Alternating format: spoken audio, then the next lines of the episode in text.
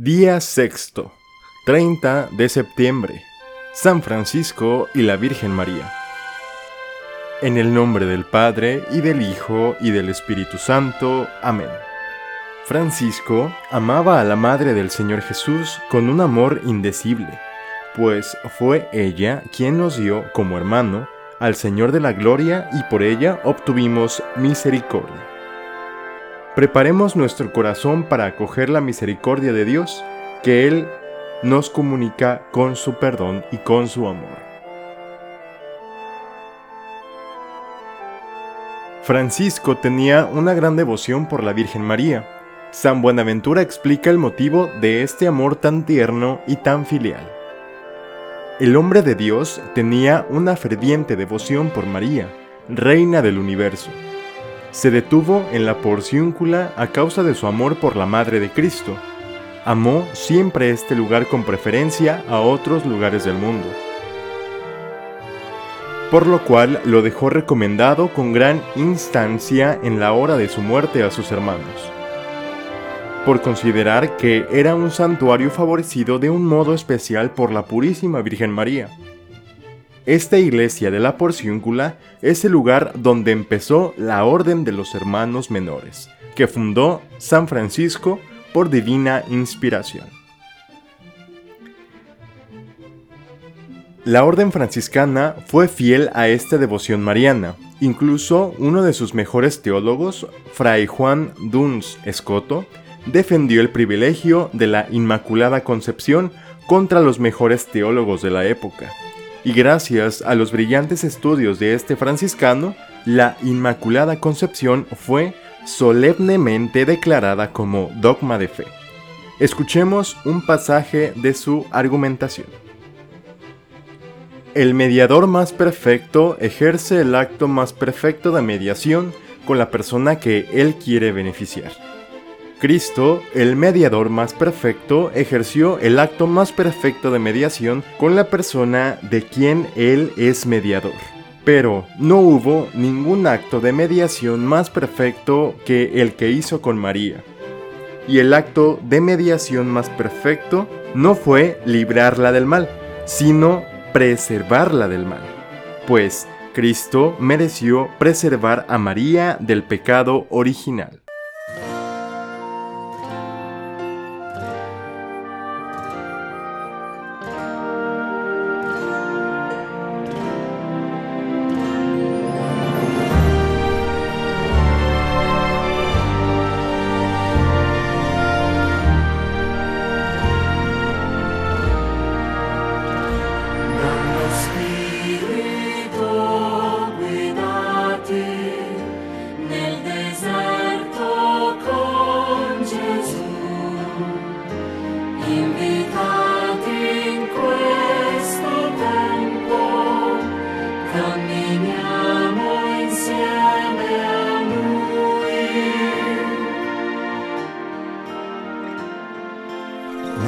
Solo pane vive l'uomo, ma di ogni parola del Signore.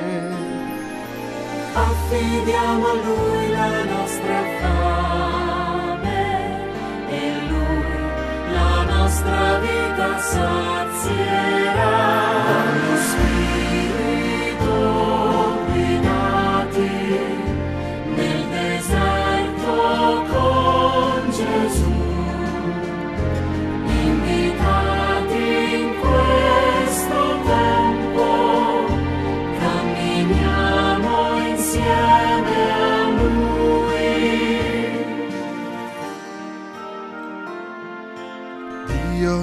È degno di ogni lode, al Signore la vera adorazione.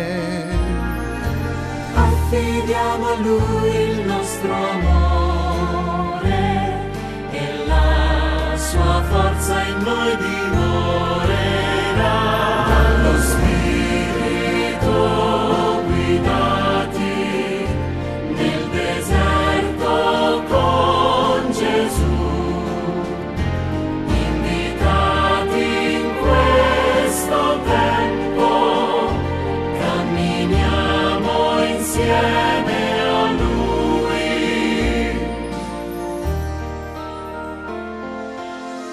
Signore noi non tenteremo.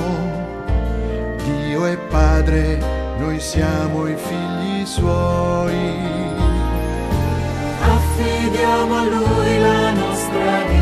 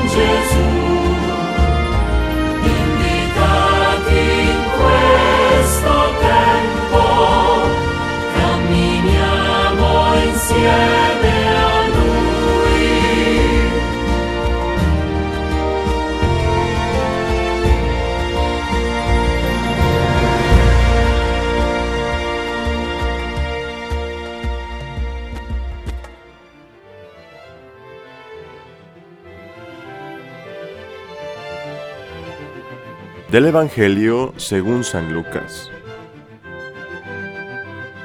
María exclamó, Proclama mi alma las grandezas del Señor, y se alegra mi espíritu en Dios mi Salvador, porque ha puesto sus ojos en la humildad de su esclava, por eso desde ahora me llamarán bienaventurada todas las generaciones, porque ha hecho en mí cosas grandes el Todopoderoso, cuyo nombre es santo, su misericordia se derrama de generación en generación sobre los que le temen. Manifestó el poder de su brazo, dispersó a los soberbios de corazón, derribó de su trono a los poderosos y ensalzó a los humildes. Colmó de bienes a los hambrientos y a los ricos los despidió vacíos. Protegió a Israel su siervo, recordando su misericordia, como lo había prometido a nuestros padres, Abraham y su descendencia para siempre. Palabra del Señor. El cántico del Magnificat evoca algunos pasajes del Antiguo Testamento. Es sobre todo una oración y un modelo de oración. El Magnificat, un retrato del alma, por así decirlo, está completamente tejido por los hilos tomados de la Sagrada Escritura, de la palabra de Dios. Así se pone de relieve que la palabra de Dios es verdaderamente su propia casa de la cual sale y entra con toda naturalidad. Habla y piensa con la palabra de Dios. La palabra de Dios se convierte en palabra suya, y su palabra nace de la palabra de Dios. Así se pone de manifiesto además que sus pensamientos están en sintonía con el pensamiento de Dios, que su querer es un querer con Dios. María, como antes se sabe, la esclava del Señor, pero ahora se sabe también que es motivo de perpetua bienaventuranza. El Dios a quien dirige su canto es alguien que ha tomado partido, con palabras que son casi un presagio de las bienaventuranzas. Canta al Señor que elige a los pobres y humildes, y no tiene nada que dar a los ricos y poderosos. Pero ante todo es el Dios todopoderoso de la misericordia. Este conocimiento del ser de Dios que revelan las palabras de Santa María alienta la oración de la Iglesia. Oh Dios, que manifiestas especialmente tu poder con el perdón y la misericordia, derrama incesantemente sobre nosotros tu gracia, para que, deseando lo que nos prometes, consigamos los bienes del cielo. Y ya que a lo largo del Evangelio María se nos presenta también como modelo para los cristianos, nuestra oración de acompañar e imitar esa oración de María, como ella, sentiremos el deseo de cantar, de proclamar las maravillas de Dios, para que la humanidad entera y todos los seres participen de la felicidad eterna. Oración. Señor y Padre nuestro, al celebrar los misterios de nuestra redención, te damos gracias por María, la Madre del Redentor, y te pedimos que como ella, animados por el Espíritu Santo, vivamos entregados a tu voluntad y al servicio de nuestros hermanos. Te lo pedimos por Jesucristo nuestro Señor. Amén.